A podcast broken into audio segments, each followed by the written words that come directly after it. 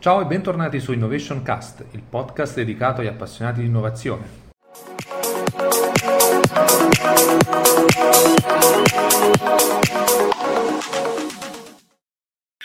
Oggi appunto un, uh, un, andiamo a approfondire un tema molto, molto innovativo uh, e lega, con, con, Valentino è quello legato alle tecnologie immersive, quindi cerchiamo di capire com'è eh, il digitale al quadrato, eh, riprendo anche un po' delle riflessioni che Valentino ha fatto in un ultimo articolo su sfumature digitali, possono andare a impattare sul, sulla nostra vita, ma anche e soprattutto nel nostro lavoro, quindi come cambia il, il nostro modo di collaborare, l'abbiamo fatto in, in, con altri appuntamenti sulla collaborazione digitale, oggi come vi dicevo ci spingiamo oltre.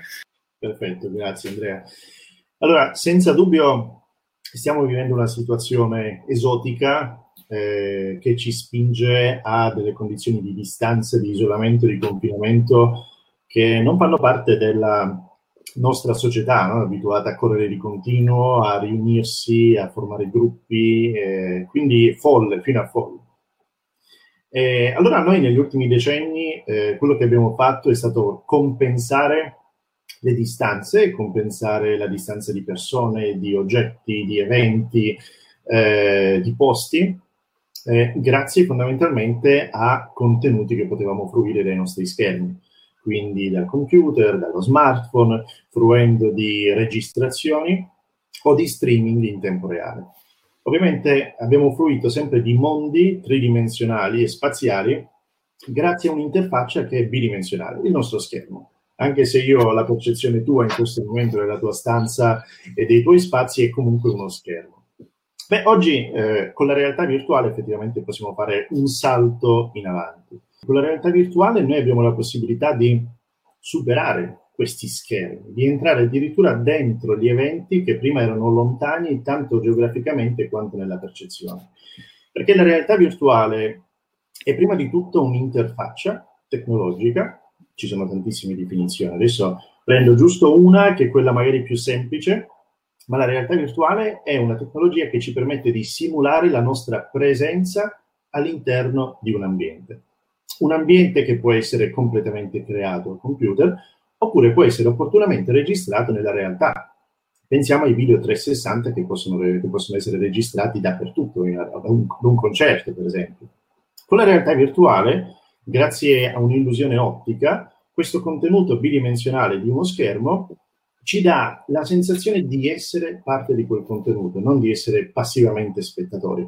E questo cambia le regole del gioco, perché la realtà virtuale ci permette di superare i limiti eh, del confinamento, per esempio, a cui siamo costretti in questo periodo, nelle nostre case, ci permette di superare i limiti spaziali e temporali eh, non solo diciamo mh, delle situazioni più tranquille e normali della nostra quotidianità, ma può essere utilizzato anche per aiutare le persone a superare i limiti di ospedalizzazioni, condizioni estremamente limitanti come la terapia, trattamenti medici, eh, procedure stressanti e dolorose. Ecco, questa capacità liberatoria della realtà virtuale, eh, io e tutto il nostro team eh, di Software Studios, nata in Italia circa tre anni fa, abbiamo deciso di impiegarla in particolare nell'ambito della salute. Ecco, infatti, raccontaci il tuo, il tuo, interessantissimo progetto Tommy, perché è importante far capire che magari la realtà virtuale che viene dal, dal gaming, giusto, che magari abbiamo invece ha ambiti di applicazione eh, molto più impattanti. Assolutamente. Io faccio giusto un, un rapido esempio.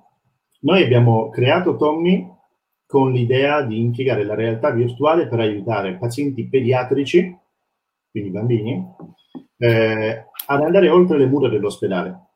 Tommy è un'esperienza in realtà virtuale gamificata, quindi è proposta in forma di gioco, perché è il gioco la modalità con cui i bambini affrontano i loro problemi. Ed è un progetto grazie a cui immergiamo i bambini ospedalizzati, per esempio, in oncologia, in odontoiatria, in ortopedia, eh, per eh, immergerli all'interno di un ambiente positivo, eh, rilassante, calmante, quando eh, i bambini fondamentalmente si ritrovano ad affrontare delle condizioni di elevato stress, ansia e dolore.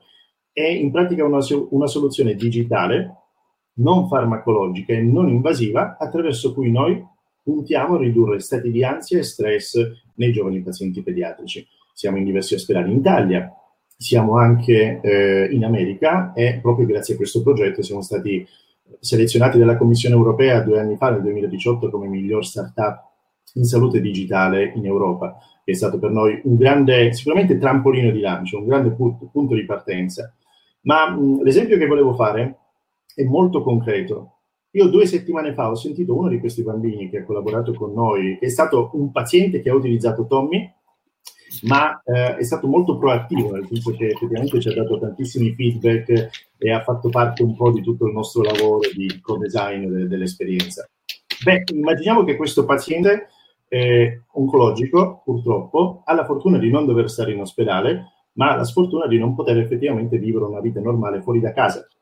Questo paziente è a casa da mesi.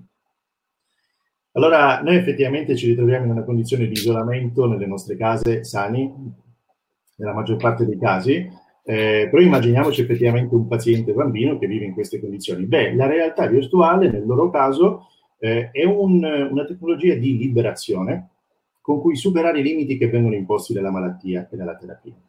Ora, la realtà virtuale, e qui volevo fare un esempio, riprendendo anche la domanda che abbiamo fatto prima al pubblico, è solamente una piccola frazione di uno scenario molto più ampio di tecnologie che vengono chiamate tecnologie immersive. Si parte da un estremo, la nostra realtà reale fisica, quella che conosciamo tutti, e si va progressivamente a raggiungere una percentuale maggiore di componenti digitali.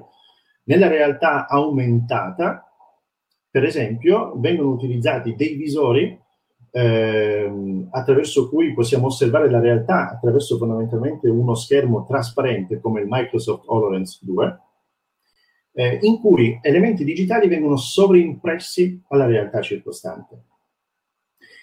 Questa, eh, questa viene chiamata appunto realtà aumentata. Man mano queste, questa componente digitale aumenta in percentuale fino a raggiungere l'estremo opposto, cioè la realtà virtuale. La realtà virtuale è quando siamo interamente immersi nella, nel mondo digitale, quindi non percepiamo più né da un punto di vista uditivo, ovviamente se abbiamo le cuffie, né da un punto di vista visivo il mondo circostante. Tra la realtà fisica e la realtà virtuale ci sono tanti intermezzi e ovviamente per eh, immergersi in questi contenuti digitali c'è bisogno di dispositivi adatti. Il primo passo, secondo me, per affacciarsi alla realtà virtuale è provarla. È possibile descriverla, è possibile spiegarla, ma è un'esperienza, un po' come descrivere un viaggio senza farlo, no? Ci si può immaginare, si fa uno sforzo di immaginazione, ma bisogna utilizzare un visore in realtà virtuale. Allora, una prima fase in cui la realtà virtuale può effettivamente dare un contributo è la fase del brainstorming. Allora, il brainstorming è una parte eh, del processo di ideazione di una nuova idea, no? di un nuovo progetto che è estremamente creativa, eh, il cui obiettivo è quello di generare nuove idee. Allora è molto difficile fare una sessione di brainstorming creativa da zero via Skype. Eh, certo. Soggetti provato sicuramente è sfidante eh, e quindi c'è il bisogno certe volte di incontrarsi dal vivo una cosa che abbiamo vissuto anche noi nel team. Una piccola differenza, il tempo. In un brainstorming dal vivo, due ore diventano dieci ore di puntate che sembra beautiful alla fine. Quindi non, non se ne esce fuori. Ma questo perché? E qui anche senza scendere troppo nei dettagli, però facendolo presente, dietro ogni cosa che noi svolgiamo all'interno di un'azienda c'è un cervello. C'è un cervello che per svolgere bene quella funzione ha bisogno delle corrette condizioni, dei corretti contesti che lo mettono in grado di svolgere bene quella, quell'attività in maniera performante. Se si forniscono queste giuste condizioni, il cervello lavora bene, altrimenti lavora male o di peggior qualità.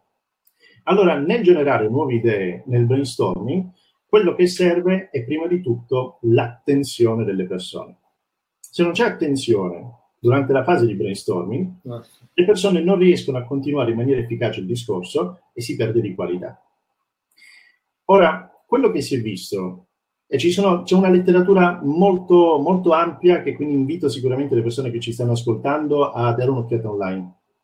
Si è visto in molti casi come la realtà virtuale permetta alle persone, ai gruppi di brainstorming, di aumentare quella che è l'attenzione, cioè riduce eh, le distrazioni del mondo circostante, perché ovviamente quando siamo immersi nella realtà virtuale non vediamo altro. Siamo, siamo concentrati solo esclusivamente su quello, certo. Siamo concentrati solo su quello e più siamo attenti, più abbiamo la possibilità di prendere quello che sta dicendo una persona, continuarlo in maniera creativa e passarlo all'altra persona. Quindi si crea una concatenazione efficace di idee che si rafforzano a vicenda. Aumenta l'engagement, ma non il semplice coinvolgimento. La realtà virtuale offre una dimensione spaziale e sociale alla collaborazione di un gruppo, per cui le persone sono coinvolte sensorialmente e dal punto di vista emotivo e sociale. Tu immagina una Skype call fatta da tantissime finestrelle, tu non stai mai parlando con nessuno. È come se stessi parlando al telefono, ma tu vedi una interfaccia piatta, monotona, stereotipata, che non è in verità molto invitante dal punto di vista creativo. Eh, questo aumenta l'engagement e aumenta anche un'altra cosa, la memoria. Più sei ingaggiato e più puoi interagire con le persone nello spazio e anche dal punto di vista dei gesti, della, delle, delle interazioni proprio di mimica facciale, più riesci a memorizzare meglio tutto il contenuto venuto fuori durante il brainstorming. Però allora, io qui devo fare un po' l'avvocato del diavolo, devo fare un po' ehm, lanciarti questa provocazione tutto bellissimo, tutto fantastico, però servono visori, serve comunque la conoscenza di questi strumenti, servono i software, oggi ancora siamo in una fase di avvicinamento alla tecnologia. Qual è secondo te appunto il, quali sono le sfide che dobbiamo andare ad affrontare? Allora, sicuramente adesso nei mondi virtuali si utilizzano degli avatar uh, il cui livello di realismo ovviamente ancora è iniziale, quindi ci sono delle semplificazioni, ovviamente c'è anche il lato positivo, cioè ogni persona effettivamente si può sbizzarrire e creare il proprio avatar che esprima più quello che è dentro piuttosto che quello che è fuori, dove di persone uh, di una certa età che si presentano in forma di robot o, o cose di questo tipo. Effettivamente nel futuro la tecnologia dal punto di vista hardware dovrà diventare più performante, più essenziale nel, ovviamente nell'ingombro del, del dispositivo e dovrà delocalizzare una parte del calcolo di elaborazione della potenza su cloud grazie a tecnologie come il 5G.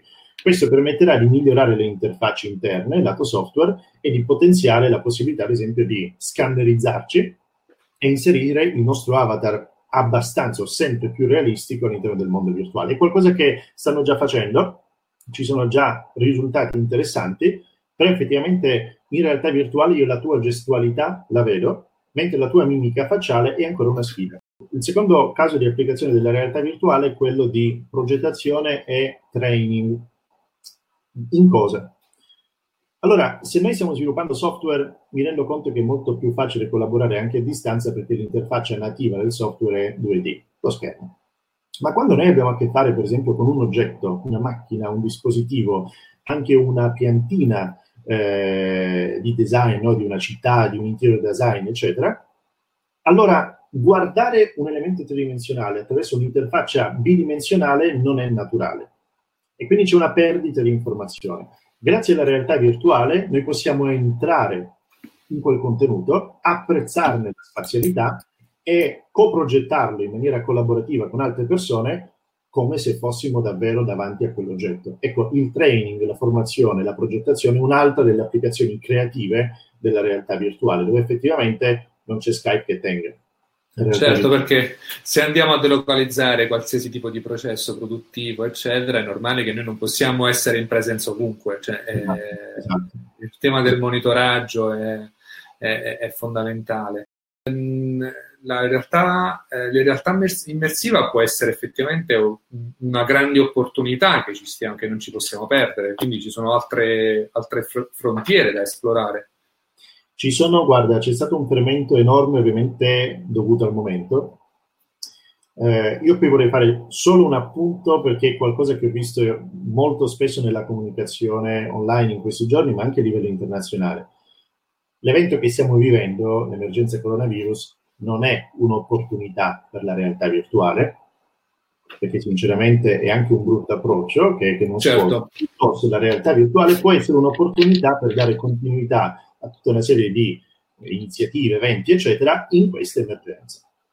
Quindi eh, il concetto è le, molti eventi dall'esposizione alla community possono essere virtualizzati con, ottima, con ottime possibilità grazie alla realtà virtuale. Eh, quindi è possibile, è una bella opportunità. No, è molto molto interessante e, e, e l'altra provocazione che eh, ti, voglio, ti, voglio, anche eh, riportare eh, noi adesso ad oggi tante organizzazioni appunto si trovano in una serie difficoltà perché eh, magari non avevano gli strumenti, non avevano le competenze per poter lavorare eh, da casa. E immaginarsi la realtà virtuale ora viene difficile, quindi sembra un qualcosa, una cosa paradossale. Tu sì, mi stai parlando tu di realtà, eh, realtà immersiva, mi stai raccontando come posso fare i, eh, eh, dei, eh, degli eventi, dei meeting con, con, il visore, però io in realtà ho difficoltà ad accedere a quel file che sta magari in un server eh, da qualche parte. Ecco, che tipo di consiglio possiamo dare? Perché mh, si tratta di fare un percorso, cioè un percorso di avvicinamento. Noi quello che stiamo facendo ora è dar consapevolezza delle opportunità che ci stanno dietro la realtà, la realtà immersiva. Quindi le organizzazioni in questo momento come possono iniziare a pensare di proiettarsi verso la realtà immersiva? Guarda, credo che la realtà virtuale non sia diversa da altre innovazioni che le aziende giornalmente introducono nelle proprie attività. Quindi, seguendo i loro protocolli, la prima cosa, come dicevo prima, è la formazione del personale. Far capire quali sono gli strumenti, come utilizzarli e quali sono le piattaforme software, ovviamente la difficoltà di utilizzo.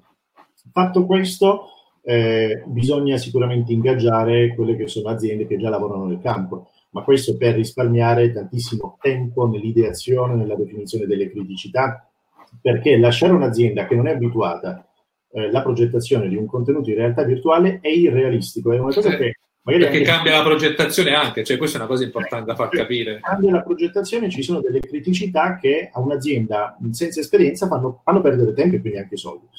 Eh, allora, serve ingaggiare aziende che già ci lavorano, con una vision ben precisa di quello che si vuole fare, imparando poi nel frattempo, forma, co-formazione, chiamiamola così.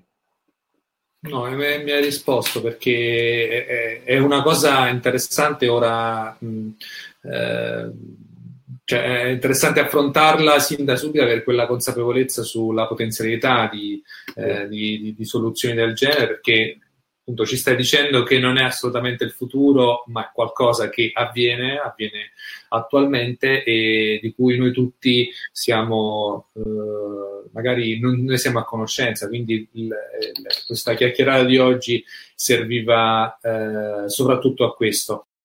E il mio ultimo messaggio è che la realtà virtuale non è la panacea per tutti i mali, tecnologia non va utilizzata dappertutto, ma va davvero compreso il suo reale valore in determinati setting, perché se utilizzata bene in quei contesti può portare un'azienda a un completo nuovo livello di creatività e di produttività e di stabilità.